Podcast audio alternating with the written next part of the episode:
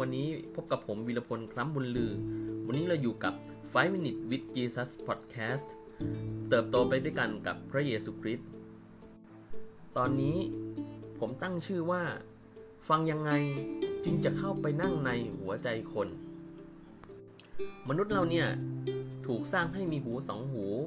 อย่างมีวัตถุประสงค์ ถ้าเราเอามือข้างหนึ่งอุดหู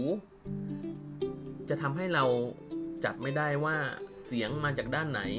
ทำให้เราได้ยินไม่ชัดเจน และอีกสิ่งหนึ่งของวัตถุประสงค์ของการที่เรามีหูสองหูก็คือ พระเจ้าเองตั้งใจให้เราฟังมากกว่าพูดนั่นเอง ทีนี้การฟังสำคัญยังไง ในการสื่อสารพี่น้องไม่จำเป็นจะต้องพูดมากหลายคำเพียงแต่พี่น้องฟัง ฟังโดยใช้หัวใจฟัง ฟังอย่างเข้าใจ ด้วยความรักที่มาจากพระเจ้า จดจ่อพร้อมนั่งถามทวนไปเรื่อยๆ อาจจะทำให้พี่น้องพูด หรือโน้มน้าวใจผู้อื่นได้ในประโยคเดียว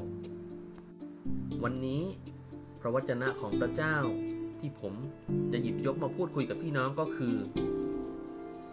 ยากอบบทที่ 1 ข้อที่ 19ถึง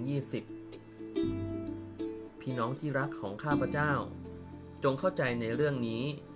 คือให้ทุกคนไวในการฟัง ช้าในการพูด ช้าในการโกรธ เพราะว่าความโกรธของมนุษย์ไม่ก่อให้เกิดความชอบธรรมของพระเจ้า พระวจนะของพระเจ้าในตอนนี้กล่าวไว้อย่างชัดเจนว่าเราต้องรักผู้อื่น และการที่เราจะเข้าใจคนอย่างชัดเจนก็คือเราจำเป็นที่จะต้องเข้าไปนั่งในจุดเดียวกับที่ผู้พูดกำลังรู้สึก เราจะทำอย่างนั้นได้ยังไง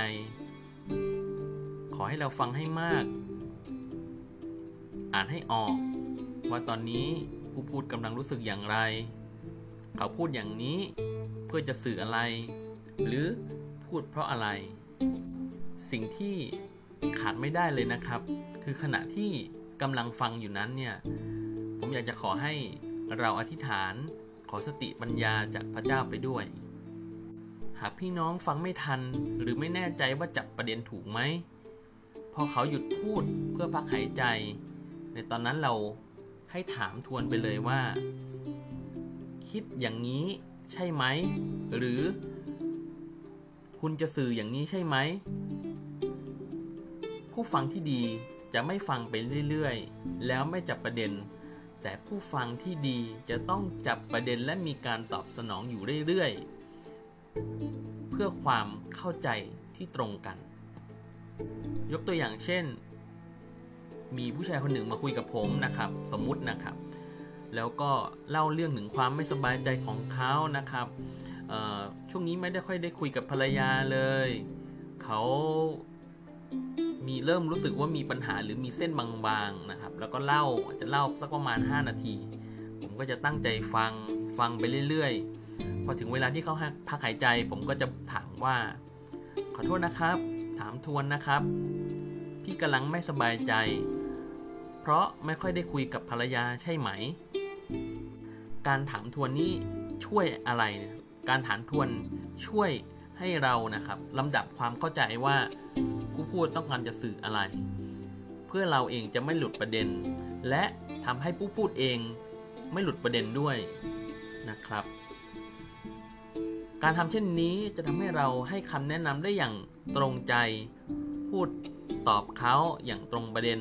นะครับ ฟังใครควรใช้หัวใจฟัง